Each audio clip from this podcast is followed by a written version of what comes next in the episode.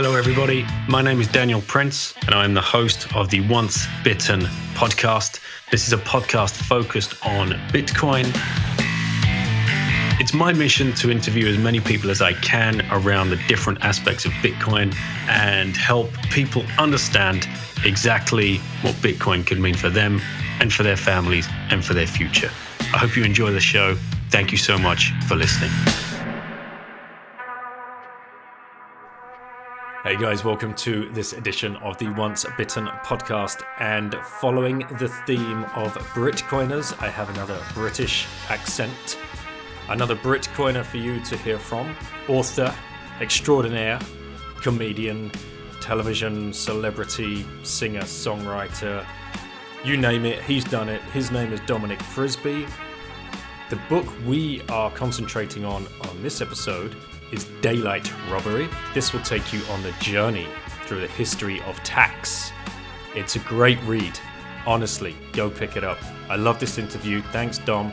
We did this one for 21ism. Go and check out 21ism.com. A bunch of Bitcoiners putting together an amazing website.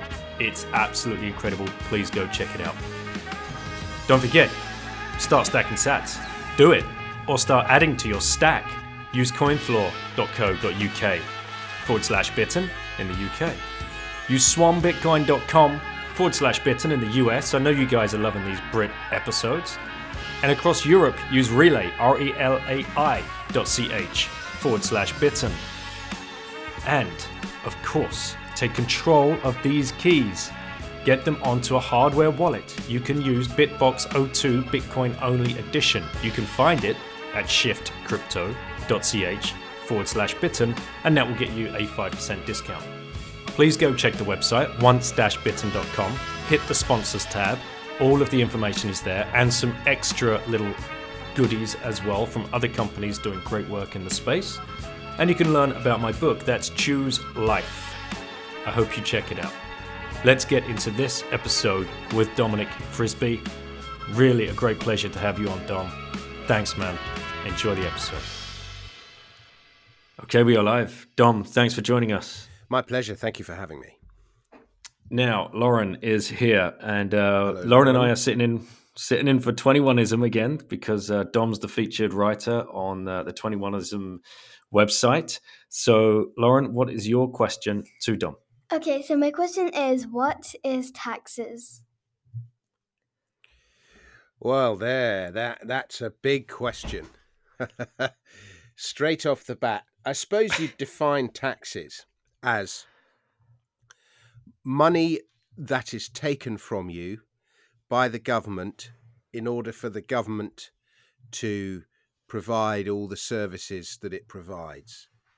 So the government takes some of your money and it uses it to, you know, pave the roads and build hospitals and and um, build schools and spend money on the army to defend the country and all that kind of thing. So that is what taxes are in very simple terms. But the big argument is how much should we be taxed? How much of your money should be taken? And how should it be taken? Should it be taken from your work or should it be taken from your existing wealth? Or should it be taken every time you buy and sell something? How should that money be taken? And that's the big question that everyone always argues about. Does that answer your question, Lauren? Yes. Good. Do you ever want to pay taxes? Not really, no. It seems hard. it is hard. And there's a big argument, Lauren, because some people say taxation is a form of theft because the money's taken from you without you without your permission. Mm. But some people say taxes are the price we pay for a civilized society. And that's the big moral argument. That's the big argument about the good mm. and bad of taxes. You got me thinking now. Mm. And let, us not ask Dom about how they um, use inflation as a secret tax to what people end up paying without even realizing they're paying it. Mm. That's very surreptitious. Do you understand inflation? Has your dad explained inflation yeah, to you? inflation is where your money isn't um isn't um how do you call it? Isn't in value? Oh, right. Yeah. Okay. So um, your purchasing power, the, the money, Yeah. your pu- the the purchasing power that your money represents is going down over time. So prices of the things that you want to buy are always going up, Yeah. and your purchasing power is going down. Mhm. So in ten years, that fifty euros that you've got stashed away in your purse, Will be like twenty or well, yeah, it might be the equivalent. It wouldn't be. Well, you never know, right, Dom? it could be. You it could don't be that low. Yeah. So this is why we buy satoshis. Um, but I, Dom's old got a very Lauren? cool story. I am ten. Okay. Can you remember what was the first thing you ever bought? Oh, I haven't.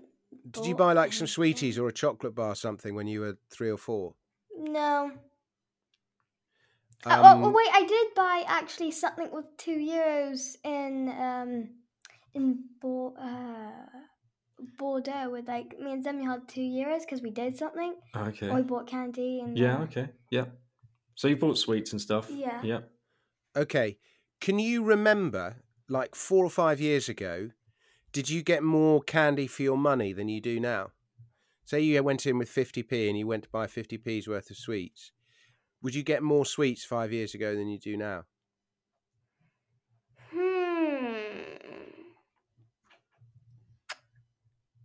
Wow.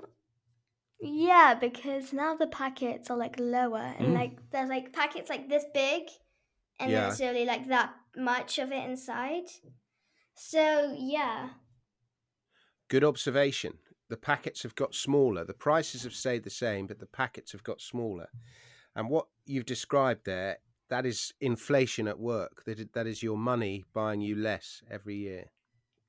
I remember uh, on one of the podcasts, he was like uh, doing like inflation, and he said about the ice cream, like when you go and you Yeah. pay, and then there's like a big ice cream, and then you come back like the next day and it's smaller. That's right. That's Hodler Yeah. explained it to you about. Th- that's how he realized how inflation worked as a kid.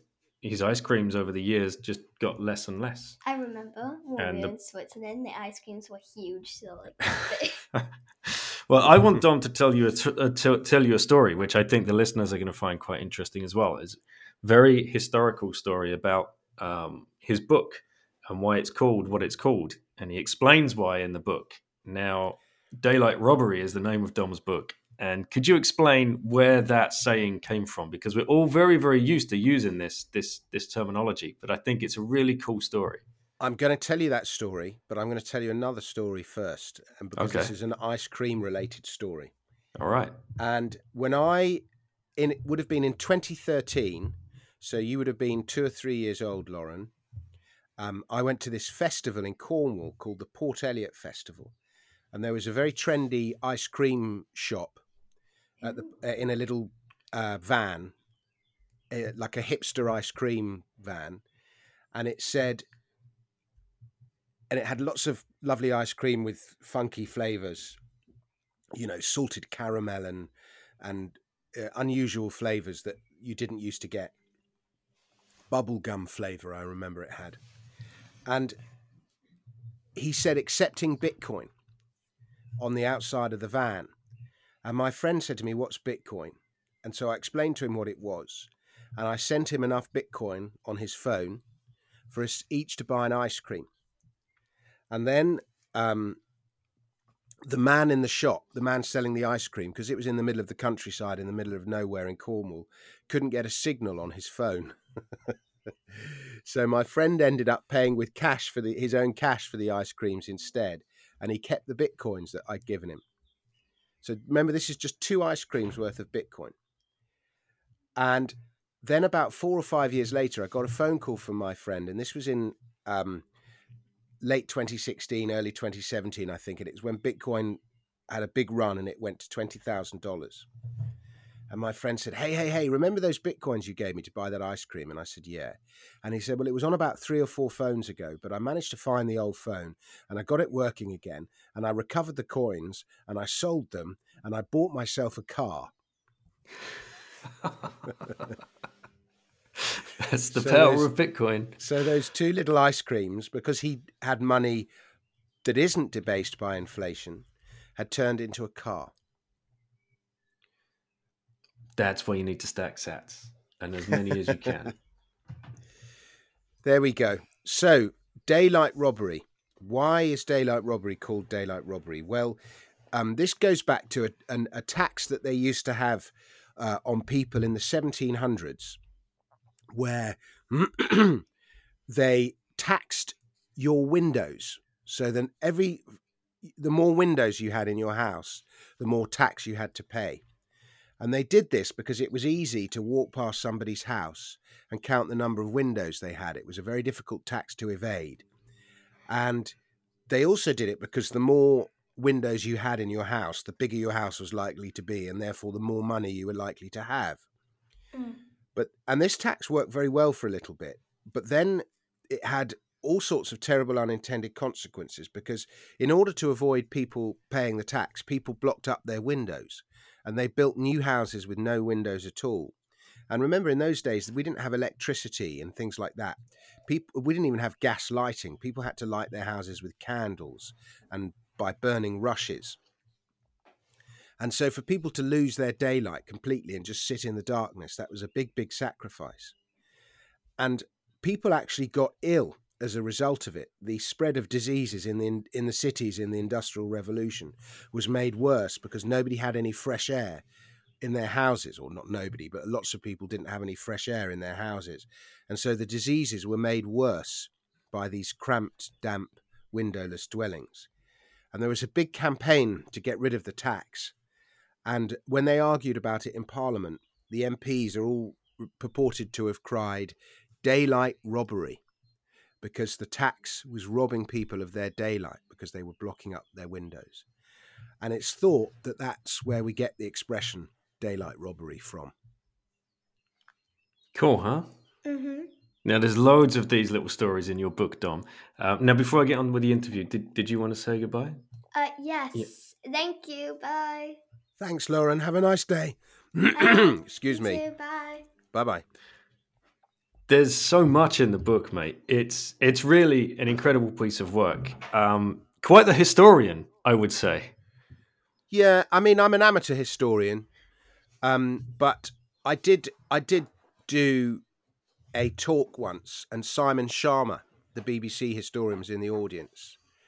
So I challenged him, and in fact, I challenged the whole audience to name me one great event from history that didn't involve a tax story of some kind. Um, because the central theory of the book is that everything has happened, every great event has happened or has involved some huge untold tax story. Um, and he couldn't. He he started thinking about it, and he started he started to go wars, and I went. Every war was paid for with tax.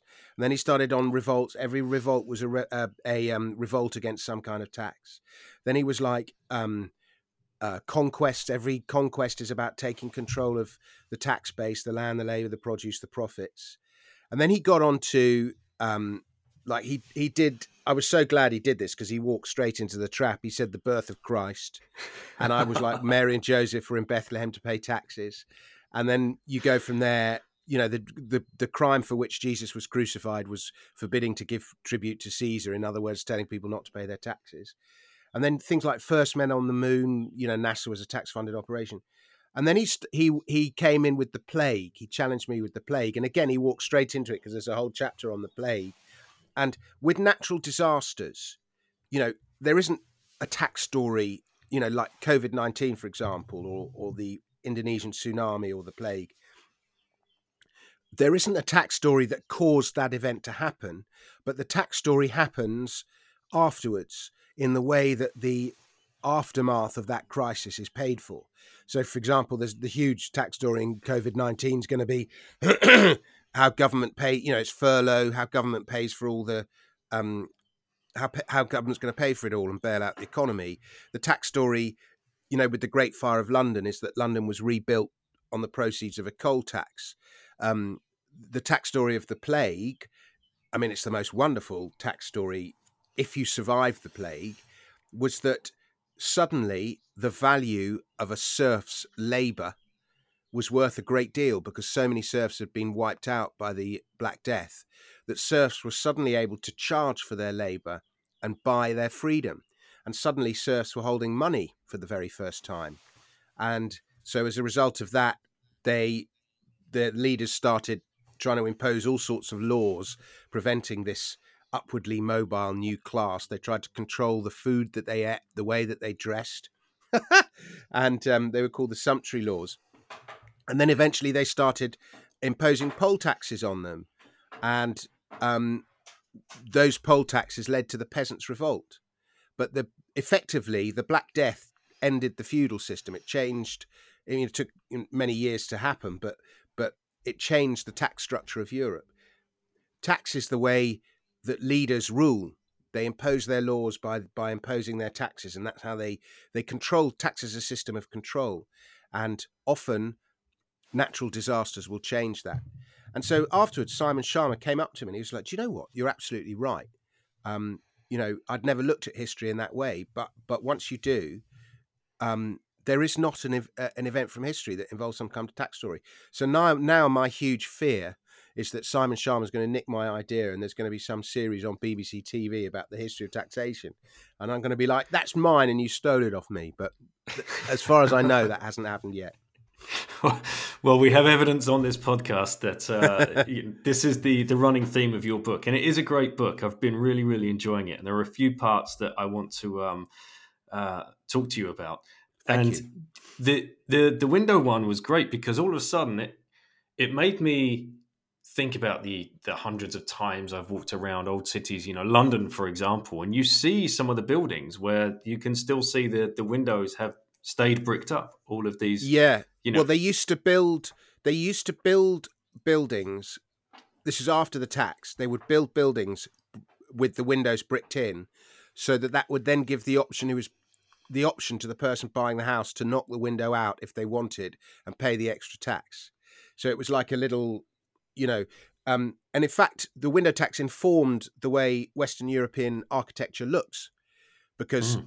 there were notches. They were called notches, but it's a bit like, you know, when you're when you pay your income tax, and if you earn, you know, I can't remember the exact numbers, but I think it's like the first 12 and a half grand is free, and then then the next, you know, 10 or 15 or 20 grand or whatever it is, you pay 20% tax, and then once you get above whatever it is, 70 grand a year or something, then you start paying, maybe it's 50 grand, I forget. But the once you get above a certain threshold, then you start paying 45% tax. So there were these, um, there are these like tiers in the tax system. And the similar thing happened with the windows is, you know, if you had below like 0 to 8 windows, you paid one level of tax. And then if you had 8 to 16 windows, you paid another level of tax. So there were these notches. So people would deliberately build buildings to stay one level below the notches. So, of course, what they then did is they changed the notch levels. Same as the government does today, it changes the level of, of, of, of income tax, you know. Thresholds is the word. Yeah.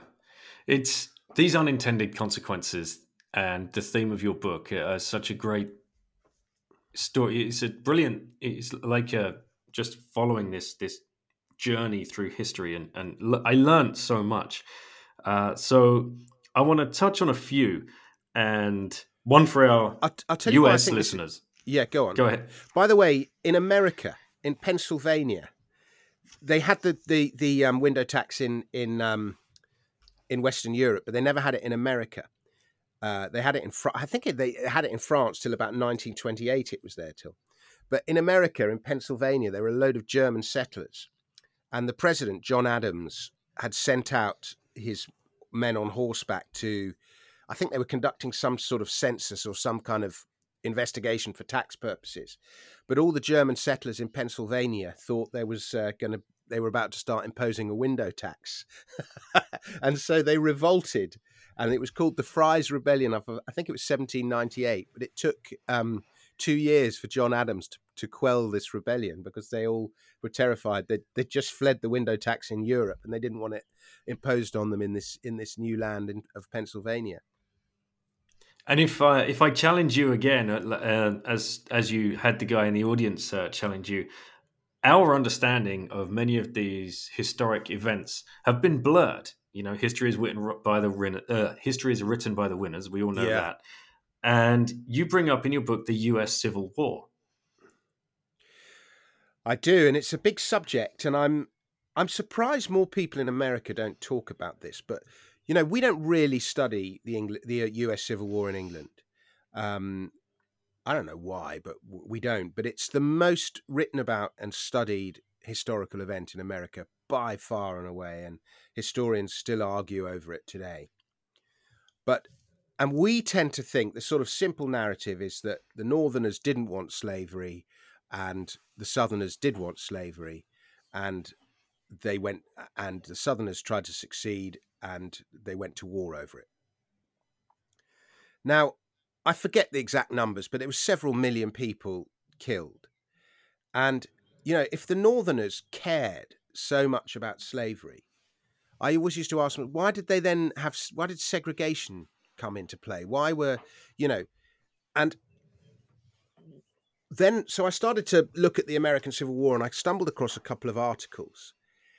And you start to realize that the economic structure of America at, at, that time in the early 1800s was that all the big money was in the cotton plantations of the South, in the agriculture of the South. And they had a very good relationship with the United Kingdom in, um, for example, South Carolina, where they would buy English industrial goods, you know, spades and nails and whatever. And in exchange, they would sell the English cotton and and other agricultural goods, but largely cotton. And it was a very good little trade between um, the southern states of the United States and the United Kingdom, and in fact the whole of Europe. And so there was a tremendous amount of wealth. But then there was this war, the War of 1812, between the United Kingdom and and um, uh, the United States, and it actually went on for four years or something. And uh, you know, I didn't even know that war had happened. But during that war, the United States realized that they were woefully dependent on British industrial goods for their own survival. So it was deemed that they needed to nurture industry in the United States. And the Southerners all agreed, and they started paying these heavy taxes on, on the cotton trade. And that money was then spent nurturing industry in the North so that, so that the United States could be independent, not dependent on Western Europe. And then at a certain point, the Southerners said, "Right, you've had enough of our tax now. We don't we don't want to pay you anymore." But the Northerners, who quite liked the subsidies that effectively were coming from the South, started saying, "No, no, no, we want more. We want more."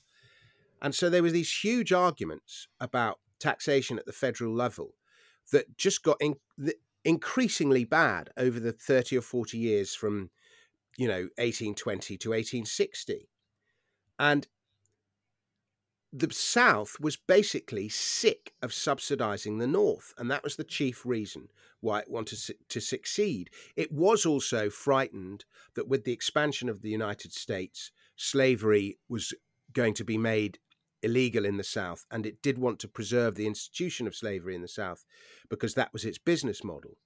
But it it was not the sole reason. Lincoln was elected and he said, I have no intention of ending slavery in the South. And yet, all the same, they want the southern states wanted secession. And then people say, ah, well, the southern states fired the first bullet at Fort Sumter. Well, they did, but Lincoln provoked them into doing that because he didn't, he wanted the southern states to fire the first bullet so that he had the excuse by which he could go to war. Um, it, so he deliberately provoked them. And the reason Lincoln was so intent on saving the Union was the tax revenue. He wanted to protect Union tax revenue. And he knew without the taxes of the southern states, the Union couldn't survive. And so I basically make the argument, or I tell the untold story of the US Civil War, that it was as much as anything about taxes, as easily as much as it was about slavery. And in fact, oh, sorry, this my dog's barking. Um, it's okay. Um, I've just that the, the, somebody's knocked on my door, but I'll just say this before I run an answer, and then we'll just do a quick pause. The the reason that um, in 1863, the southern states sent, or maybe it was 1864, sent a delegation to the United Kingdom, and they said, if we make slavery illegal, will you recognise the um, the uh, southern states as an independent nation? So they were prepared to sacrifice slavery if it gave them their independence. Just one second. Sure.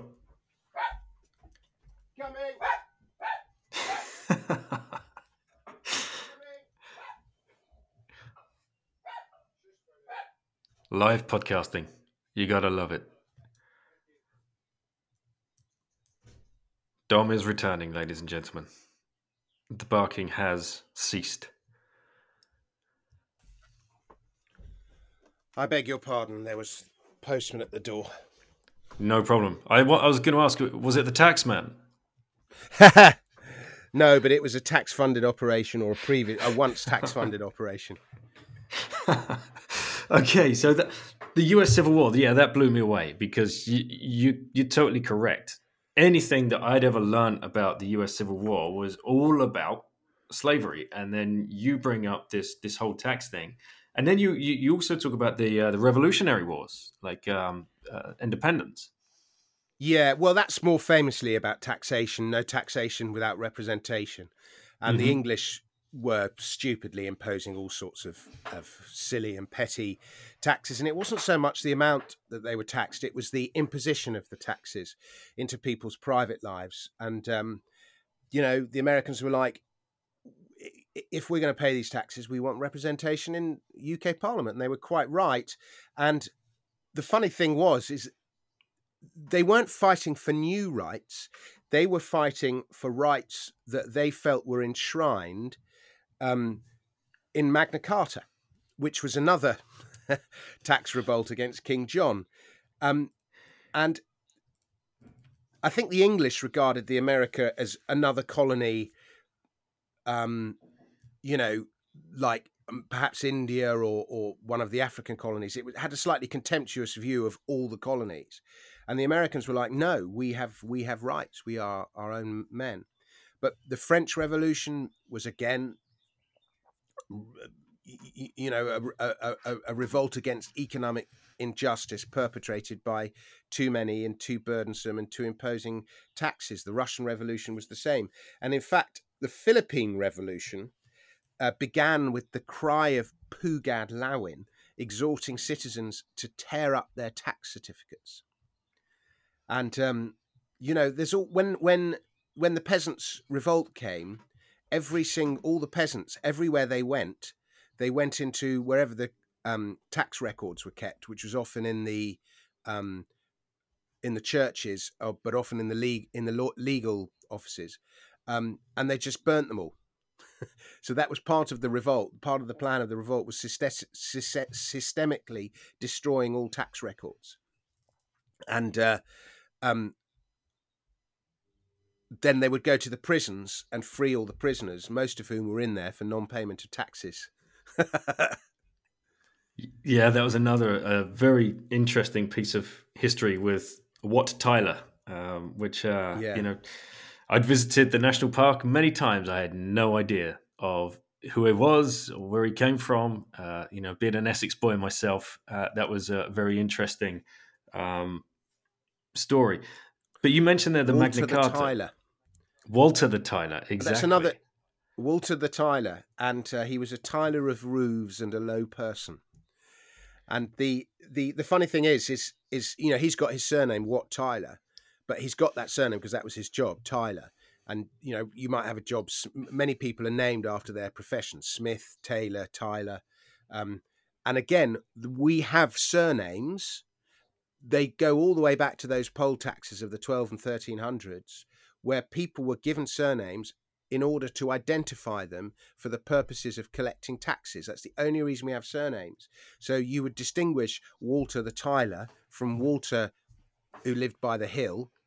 You know, you'd, you'd either distinguish them by their profession, by a geographical um, uh, uh feature uh, uh, where they live. You know, Walter by the Ford, Walter Ford, or Walter Hill, or uh, by their who their dad was, what their family was. Walter Jack's son and and and those are the three dominant names. They were often named after in Celtic cultures. People would be named after their um, uh, defining phys- physical characteristics as well. So something like Kennedy means shaggy hair, and Cameron means crooked nose. Um, but yeah, those were the the reasons why we have surnames, d- distinguishing people for the purposes of collecting poll taxes. And this originated in in ancient China, did it not? It did. You've you've done your homework. We did it in Western Europe, but the the Chinese had done it long before, but for exactly the same reason. And you bring this up in your book as well that tax is as old as civilization. Uh, it is. There has never been a civilization without taxation of some kind. There have been civilizations civilizations where taxation was voluntary, but yeah, uh, the very first taxes, the oldest written records we have are tax records. The very first hieroglyphs. Um, they were a bit like early tokens on the blockchain in a funny kind of way. Um, mm-hmm. People would uh, bake bits of mud. So a bit of because you weren't ta- in those days we didn't have money, we didn't have coinage, um, so taxes were taken in labour, or they were taken in a, a share of your produce, produce the old tithe. Uh, the tithe predates Christianity, but yeah, they would bake you know, so you'd have a disc would represent a sheep or a cone would represent a measure of barley, and they would be baked inside these clay balls. And then when the debt was settled, they'd smash open the clay ball. And then they found it was actually uh, quicker and more efficient to inscribe the clay balls with pictures of the tokens. And um, and so did the first systems of handwriting develop, hieroglyphs. And the very first tax collectors were people who measured, who mastered this new art of writing. So the ancient tax collectors were the scribes. but it's probable, you know, even in this idea of a sense of duty to the greater collective, has it will have existed, I'm sure, in the in the hunter gatherer societies um, that predated civilization. You have your sort of hierarchy of needs, and the first thing you need to do is is you know make sure the first thing you need to do is ensure your own survival, and then the next thing you do is ensure the survival of your family, uh, and in doing that, you're ensuring the survival of the of the human race, and um, and but and taxation, this sense of duty to the to the greater collective, is part of that. And you also bring up the Rosetta Stone as well as uh, a tax document. It was. It was a tax. It was one of the reasons we historians love the Rosetta Stone so much is it was written in several different languages, um, and it's enabled people to understand the different languages because you just need to speak one in order to be able to understand what the other two meant. Um, but it, the reason it was written in all those different languages is it was and and written in a way that would last is that it was a tax treaty, and um, it the the people writing it, it was the Greek rulers in Egypt, wanted as many people reading the stone as possible to understand it. So it was a bit like an NHS document that you get today that's written in 53 different languages so that everyone, you know, all the multiple people uh, reading it can understand it. But at the bottom line, it was, a t- it was, um, it was a tax document. Historians often go when they're studying an ancient society. One of the first places they look is is the tax records because, for obvious reasons, it's government revenue. They tend to be the best preserved documents. And can we touch on the Magna Carta as well? Because these are these are two huge parts of, of history that uh, so much has been built on. Uh, could you just tell for the for the listeners that aren't exactly sure, haven't done that history, haven't had that history lesson, what the what the Magna Carta is, how it became to be, and um, again, probably another great theme in your book, the unintended consequences of of all of these things that happen.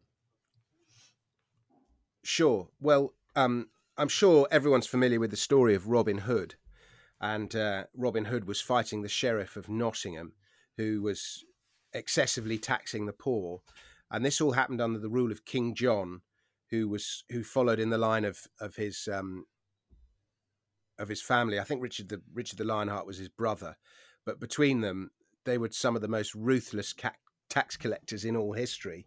And the reason is is they they kept um, taxing the the English. Richard the Lionheart was a terrible king. We we sort of because his name's Lionheart, we see him as a good king. But in his ten year rule, he was six months in the United Kingdom in England, and uh, nine and a half years of his rule he spent abroad.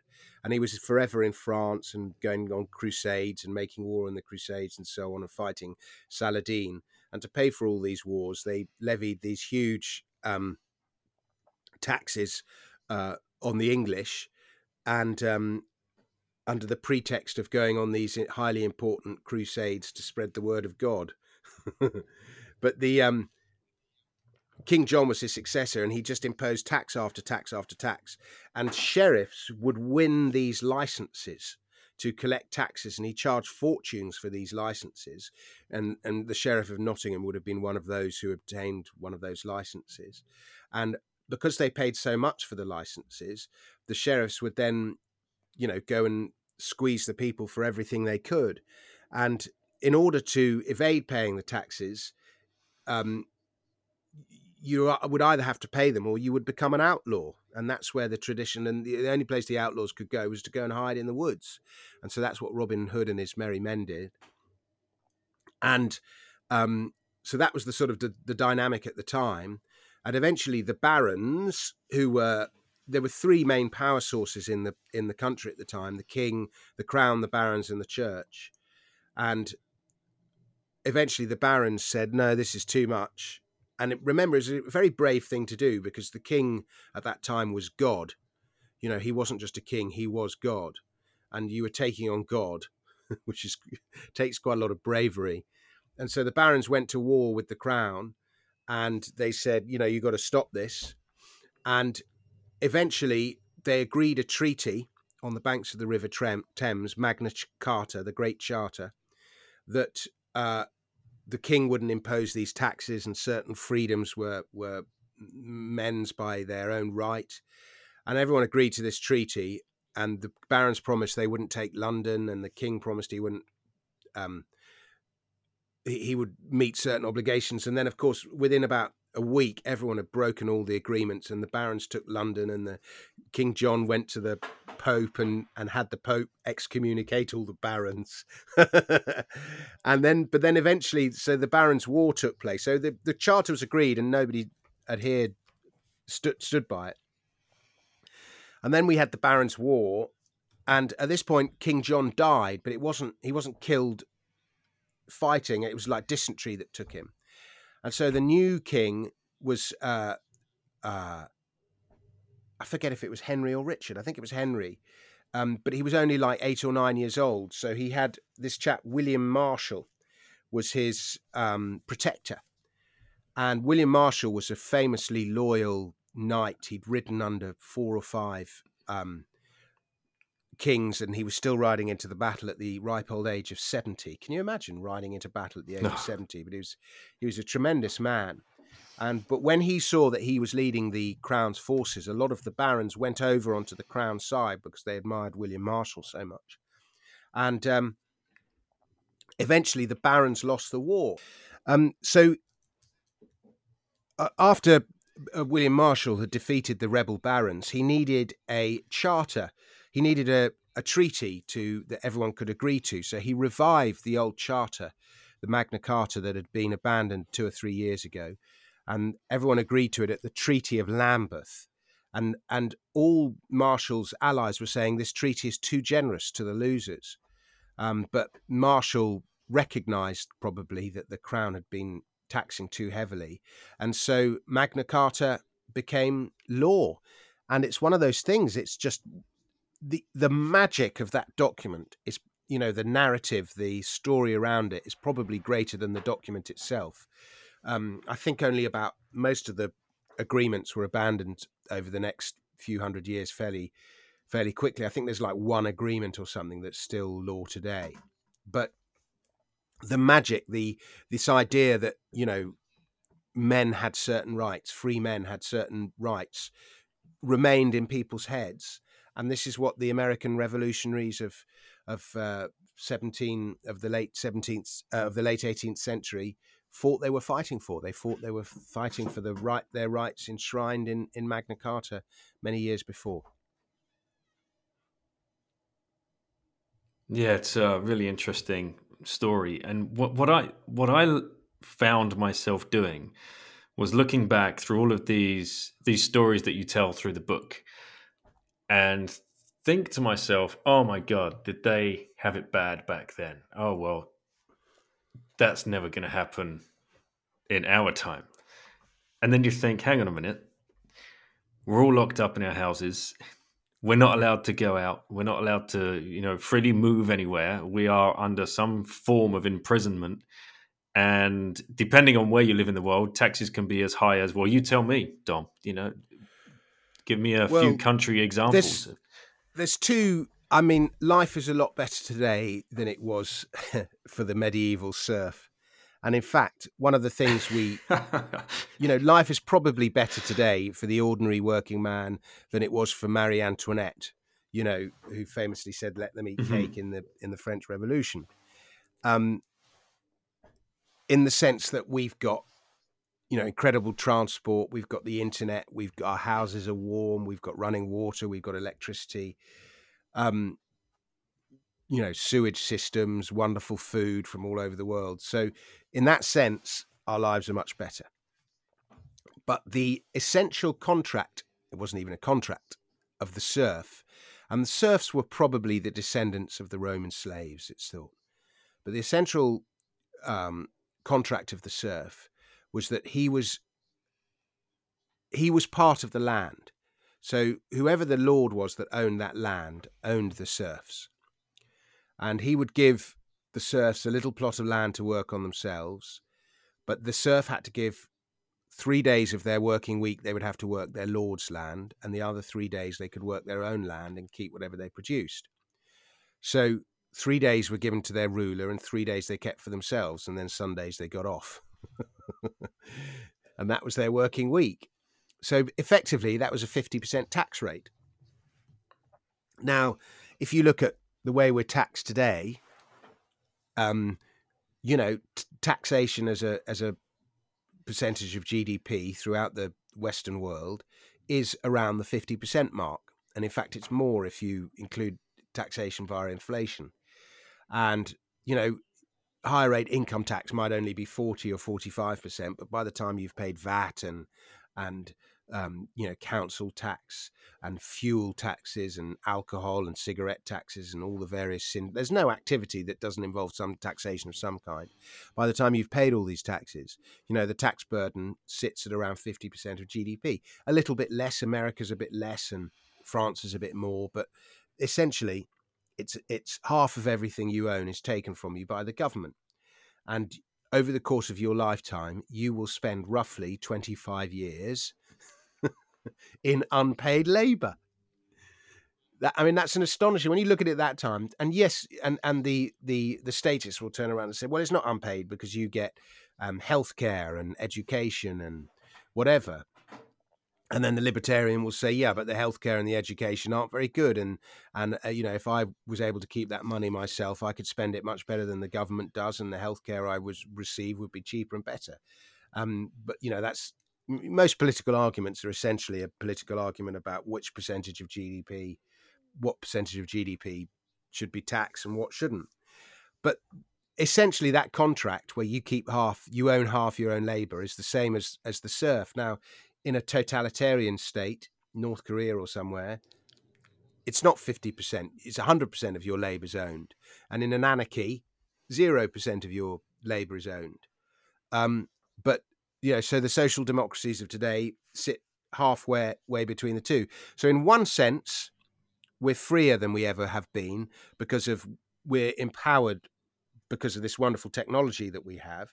But in the other sense, we are we are no more free than the medieval serf. it's it, it's shocking, isn't it, to think of it that way?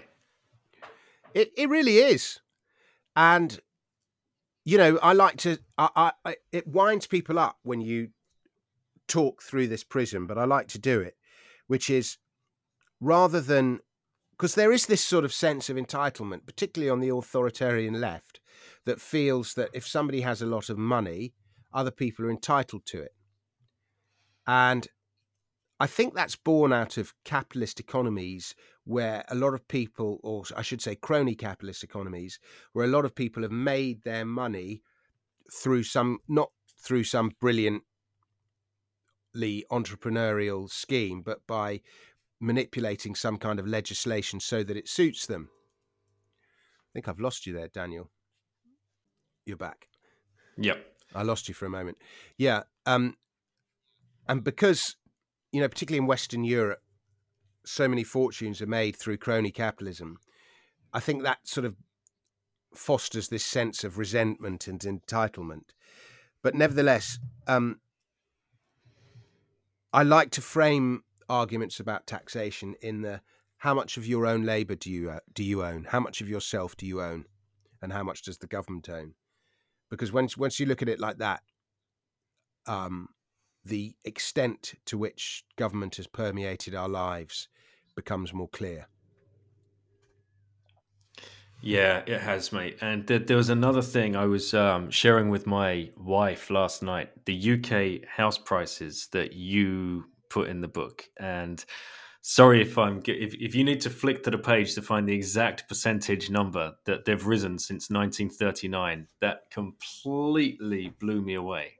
It was uh, you, you give I think you give like a 650 year period of house prices, I think inflating at like annualized 0.4% all the way up until 1939 from the 1200s or something. And then the percentage increase from 1939 until present day is astounding. And that will lead us into the money printing argument and the, the, the inflation and the effect that that has on society. Yeah, I mean, prices. The UK went was on a gold standard until 1914, and then we came off the gold standard to print for the uh, to print um, the money to pay for the First World War. And then we went back on the gold standard in 1925. But the rate at which we went back onto the gold standard was too high. It was we went back on at the previous rate and it didn't take account of all the money that had been printed. We should have gone back on at a different rate. Uh, and so we came off again in 1932 and we've been off a gold standard ever since. And the uh, that was 1933 prices in the UK have risen every year since 1933. every single year. They haven't gone down once. That's amazing. The only the only year they didn't go up was 2009 after the global financial crisis.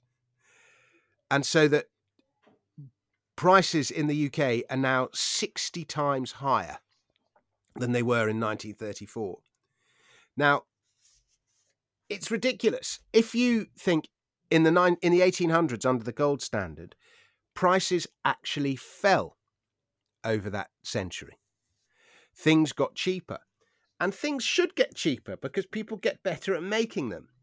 And you know, China as the the cost of a worker in China is so low and we're able thanks to globalization we're able to buy Chinese goods and so we're paying Chinese prices. And but because of that, that's enabled them to fiddle the numbers and say that inflation is low.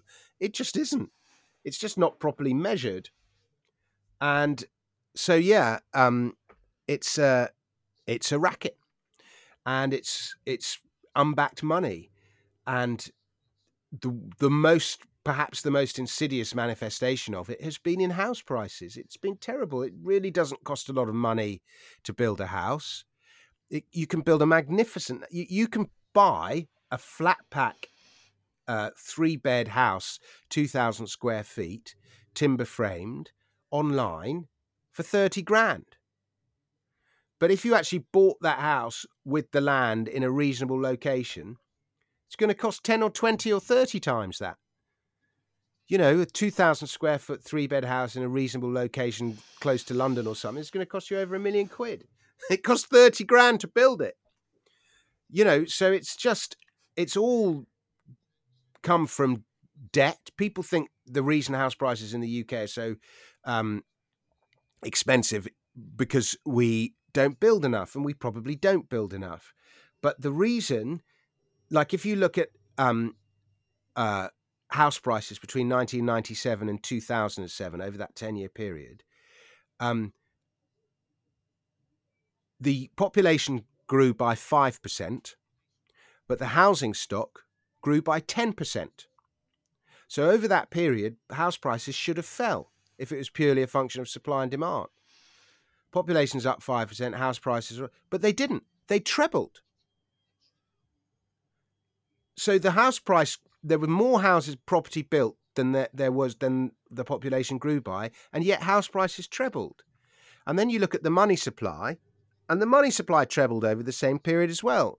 And that's because a lot of newly created money goes into mortgages. And that pushes up house prices. And it's just a, it's such a terrible, terrible racket. And then you look at house prices measured in, in Bitcoin. and it's a very different story. You get house prices measured in house prices.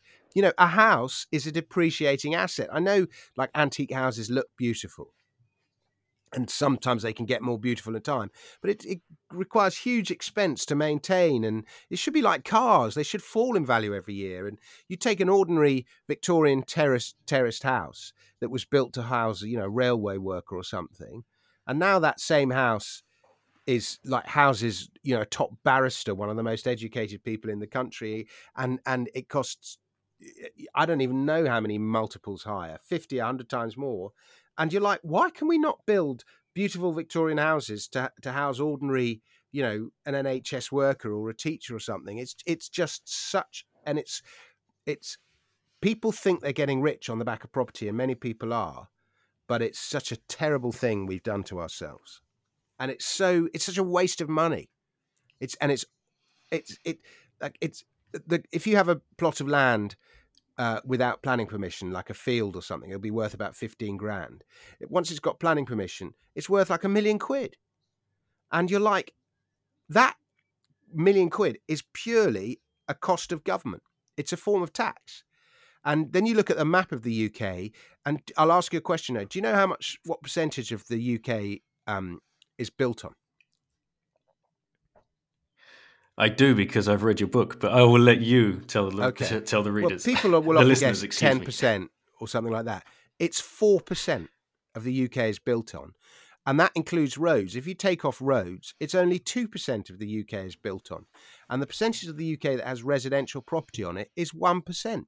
It's one percent of the UK has residential property on it, and if you go on Google Maps and you look at the UK as a whole, the whole thing's green there's a few cities, but the whole thing's green, yes. and that's because it's not built on. and there's room for new cities. Anyway, it's such a terrible situation that everyone's created, and yet no government will let the housing market fall because they don't want a house price crash on their watch. Half of them have got buy-to-let portfolios. Half of them just know that a house price crash, or they think it will make them unelectable. We got a house price crash for the Tories between 1989 and 1994, and they didn't get elected again for 20 years or 15 years. Um, so they just won't allow a house price crash. There's too much money tied up in it. But a house price crash would be the best but Dom, thing that could happen to young people. Absolutely would. And you know that that point that you make about the the amount of land that's been built on the UK. This is something I've been saying to my wife. Like uh, you know, this narrative that you get out of the UK, especially oh, we're so overpopulated. That's why there are so many traffic jams everywhere. You can't move, you can't go anywhere because I'm like, I don't know about you, but every time we fly in, there's a lot of green fields or like patchwork fields, depending on the, um, the, the, the time of year you're flying in. My God, you fly across France, mate. Pure countryside. Like there's you know, it's unbelievable yeah. amounts of empty space. So this narrative of being overrun and overpopulated is such nonsense. Yeah, and um, you know, France, and in, in fact, to the French's credit, they don't have the same house price bubble that we do. They do in certain parts, but you can pick up property in France very cheap. Actually, you can pick up property in the UK very cheap, but it's just in areas where nobody wants to live. Um, but the if you look at, I mean, if you look at uh, you know, like these COVID vaccines, they've they've done a very good job, and suddenly they're running that very efficiently, because that's because so much is staked on it. But on the whole, the NHS is so inefficient, and you know, prior to COVID, our transport system, you know, the tube in the morning was horrendous, and the road, mm. you know, there's too much traffic on the roads in the in the morning, and um, you know, the, the ratio of pupil to teacher in the school is is not good enough, in my opinion, in the state schools. So, but but these are all services that government provides that can't cope with the increased numbers because the incentives are all wrong. If you look at, you know, supermarkets, they don't mind immigration at 10%. In fact, they're happy with immigration at 10% because they can sell more stuff. And you know they'll expand quickly expand to meet the changing demand. So what can cope with high levels of immigration and population growth is the free market. What can't cope with it is the government and government welfare and government systems. And this is why milton friedman made that argument.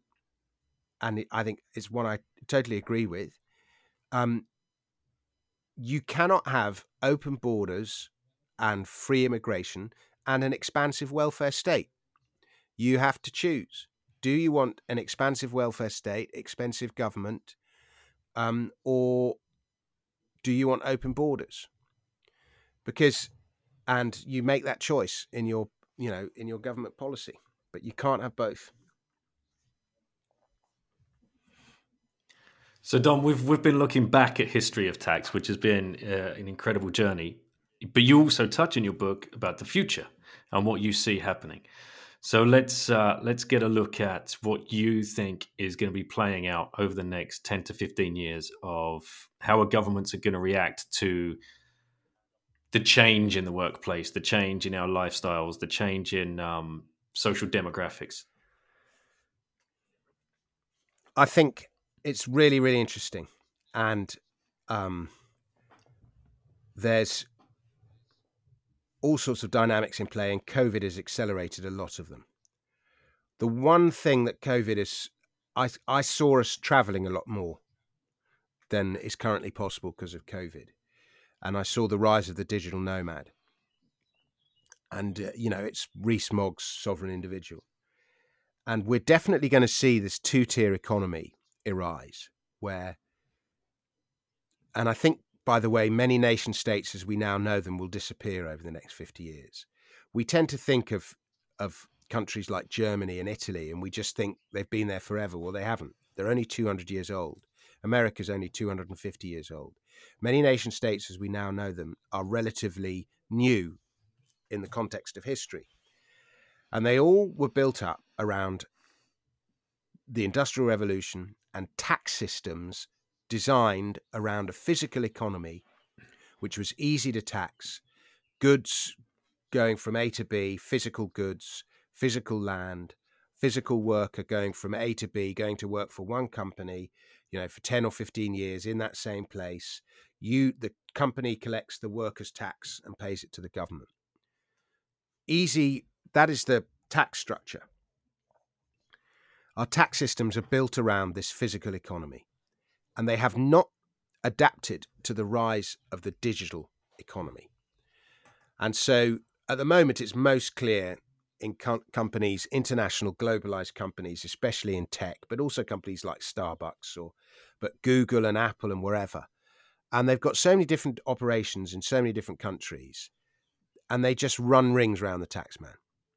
They're like, well, we don't, you know, that money's not made in this country; it's made in this country and and it's made in the country where the corporation tax is really low, and so that's why you have a situation with like me, ordinary Dominic Frisby, paying more tax than Facebook in the UK last year.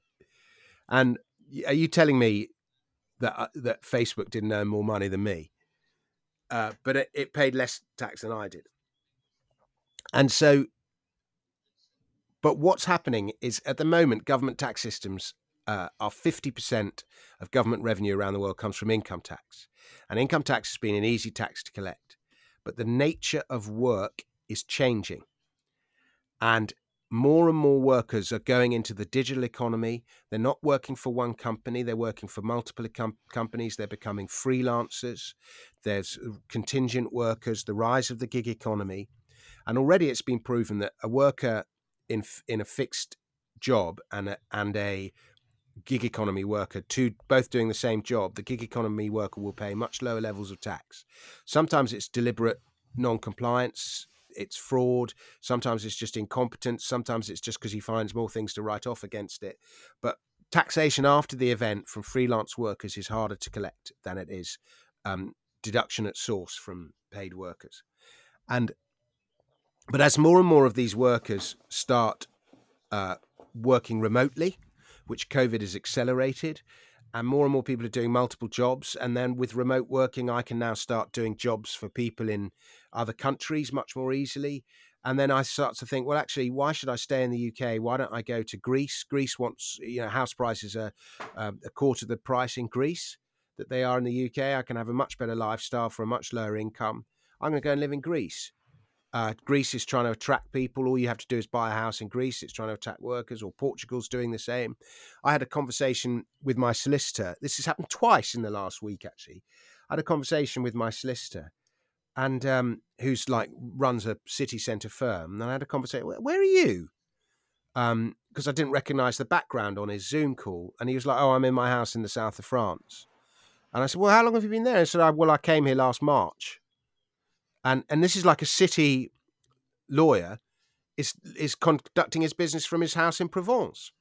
And then I had phoned up my voiceover agent. This is two days ago, and it, and I could just hear this. I said, where, "Where are you?" And there was this awkward pause, and then he just went Switzerland. And I'm like, "Well, what are you doing there?" And he was like, "Well, this, the lockdown came on January the fifth, and I rented out. We we saw it was coming, so we rented out our house they've got a big house in the country to some city folk who wanted to escape London for the lockdown. And then he took his family, and they've all been skiing in the mountains since January. And and so people are, and and nobody would know. it was only because I said, "Where are you?" And so this ability to conduct business from another country is going to accelerate the movement of workers and businesses to low tax jurisdictions. And governments, uh, meanwhile, are taking on these extraordinary obligations. Um, I mean, existing obligations towards welfare are incredible as it is, but they're only going to grow as a result of COVID. And it's going to be get harder and harder to tax the digital economy. And so the physical economy is going to pay the price. So this two-tier world that Rees-Mogg describes in the Sovereign Individual of of you know this heavily burdened populace that can't leave, and then this mobile individual that can leave. Well, that's that's the way that taxes are going, and those countries that best adapt to the realities of the new digital economy around us will be those countries that do best, and those countries that keep on burdening their people with too much taxation, resorting to inflation, are going to be the ones that struggle. And ultimately, the governments that do less and leave more to the free market will be the nations that survive this best. And the nations that keep trying to do more and basically spend more than they take in will be the nations that die a death. And so I think you know, many nation states as we now know them just won't exist. Uh, there's this big trend towards more localized everything at the same time, anyway. You know, Catalonia wants independence. Britain voted for Brexit. Now Scotland wants independence. You know, there's an argument that London should be independent from the rest of the UK. And you just keep following that. And, you know, there's loads of Bitcoiners who are talking about citadels. And these citadels might be in places where energy is cheap you know currently very underpopulated, but the energy there is very cheap. So Bitcoin mining operations set up there, and then gradually, you know, there are the cities as we now know them were built around industry. And in many cases, you get cities around where there's rich in mines or rich in factories or whatever. And the same thing, people will graduate to these low energy jurisdictions where there's Bitcoin mining operations because of all the wealth that gets created there. And the big question that you know the, many of these citadels might end up being you know little independent micronations. And then the big question that people whoever the designers of these micronations need to ask this is why this taxation is so important a subject now is how do we want to you know you design a society the way that you tax it. So these independent citadels that are slowly going to rise up or already maybe, maybe it'll suddenly happen quickly in the event of hyper bitcoinization but they're going to have to ask themselves what kind of society do we want because you design a society by the way you tax it yeah it's it's exactly what I see playing out as well. And yeah, you referenced the book, the, the Sovereign Individual, which many of the Bitcoin community have read or are currently rereading or reading for the first time and looking at it thinking, wow, they've, they've called a, a lot of this. Uh, and you just see this natural movement as well. Um, yeah, it's. W- By the well, way, there's your... a really funny article. There's a really good art. S- sorry, Daniel there's a if if you're interested in that book, there's a really good summary of that book. If you type type Guardian sovereign individual, that's been done by some guy in the Guardian, and he really tries to attack the narrative of the sovereign, sovereign individual. He really goes for it. And the funny thing is, in doing so, he actually summarizes the book really well, saves you having to read the whole thing. You can just read this Guardian article. And it's just really easy to see you know what's invective and what's actually quite good. And and so it's one of those bizarre things in attacking it in attacking it he actually makes that life that much more desirable. But if you find if you type in guardian sovereign individual you'll find it. It's worth reading I'll look out for it for sure. Well, we touched on Bitcoin there, which is a brilliant place um, to ask you the question I ask every guest uh, towards the end of the show. If you had one orange pill left to give to someone, who would you give it to and why? Oh, that's a good question. I don't know. There's this. Um, I guess you have to give it to the person who has the most power, because then it has the greatest effect. And so, in that case, in the UK, it would be Boris Johnson. Um, or or or Joe Biden or Kamala Harris or whoever it is. Um, and I guess you'd have to go Biden or Harris. I mean, you wonder how effective either of those two really are, and whether they're just sort of puppets controlled by a bigger machine. But whoever, so whoever Rasputin is in America, we need to give him the orange pill, I guess. um, but the uh, in um, in in the UK, I guess you'd say Boris Johnson. But I just believe that man is so bereft of any kind of real ideology. I just think he's just got the gift of saying whatever he needs to say in any given moment. That even if you did orange pill him, he'd he'd find a way of of changing the orange pill to green or blue or black the next week anyway. So I wonder how effective it would be. yes, reverse alchemy. Boris yeah. Johnson would be the uh, the absolute master of that for sure. All right, Dom. Maybe well, this has been I, such a go, great so interview. I, am going to I'm going to give you an answer. I'm going to give it to Ursula von der Leyen. Okay, you're going to have to explain who she is. I'm oh, sorry. Oh, she's like head of the EU, which is oh, like the okay. most anti-Bitcoin technocratic institution there is. Now that would be a worthy pill, one hundred percent. All right, mate. This has been uh, a great, uh, a great interview. Great to get to know you. Really appreciate uh, all of the work you do because I know you work, uh, you write for Money Week and um, sometimes uh, Independent, Guardian, and you're you've been beating the drum about Bitcoin. I think you released your first Bitcoin book in 2013. 2014 is written in 2013, but released in 2014. Right. And you, I think it's the first book you've done Bitcoin so much. from a recognized publisher. Is that right? I think so. I mean, there were books on Bitcoin before me, but they were all like self-published stuff. Right. Cool. And I'm also about a third of the way into your book, um, Life After the State, as well, which I'm finding very, oh, very oh, interesting and thought provoking. So, that was my, my a big early, thanks. My early work.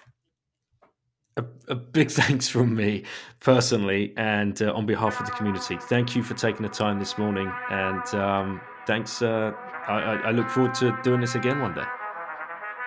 Yeah, me too. And thanks very much for having me, Daniel. It's been a real pleasure. Okay, guys, what do you think of that? What a journey through history. Now, Mrs. Prince doesn't generally listen back to any of my podcasts, but I put this one on in the car and she was absolutely riveted by it. So if that helps you get your spouse to listen to this one, I think it's just such a great journey through history to help you understand where all of this started and how tax has been at the cornerstone of every significant point in history. I mean, what a great kind of discovery to, to, to notice that and to write a book about it is brilliant. It's a great book. Go check it out and uh, reach out to Dom on Twitter as well. You'll find him Dominic Frisby. You'll find him all over the internet. Go check out his webpage. My goodness, this guy's done some done some stuff in his past. And don't forget, this was in conjunction with 21ism. Go and find those guys. Brilliant Bitcoiners putting together an amazing project online. They're up to block six already, and block seven will be dropping next month with new featured guests. They look at the written word, they look at memes, they look at art, they look at video. They've got everything covered, and it's a really brilliantly designed website. Brought to you by Hodler Than Thou and Gang. Before I sign off, don't forget check out the show sponsors. That's coinfloor.co.uk, it's swanbitcoin.com, it's relai.ch, all forward slash bitten, and it's shiftcrypto.ch forward slash bitten as well. Thanks for listening, guys. Catch you on the next one.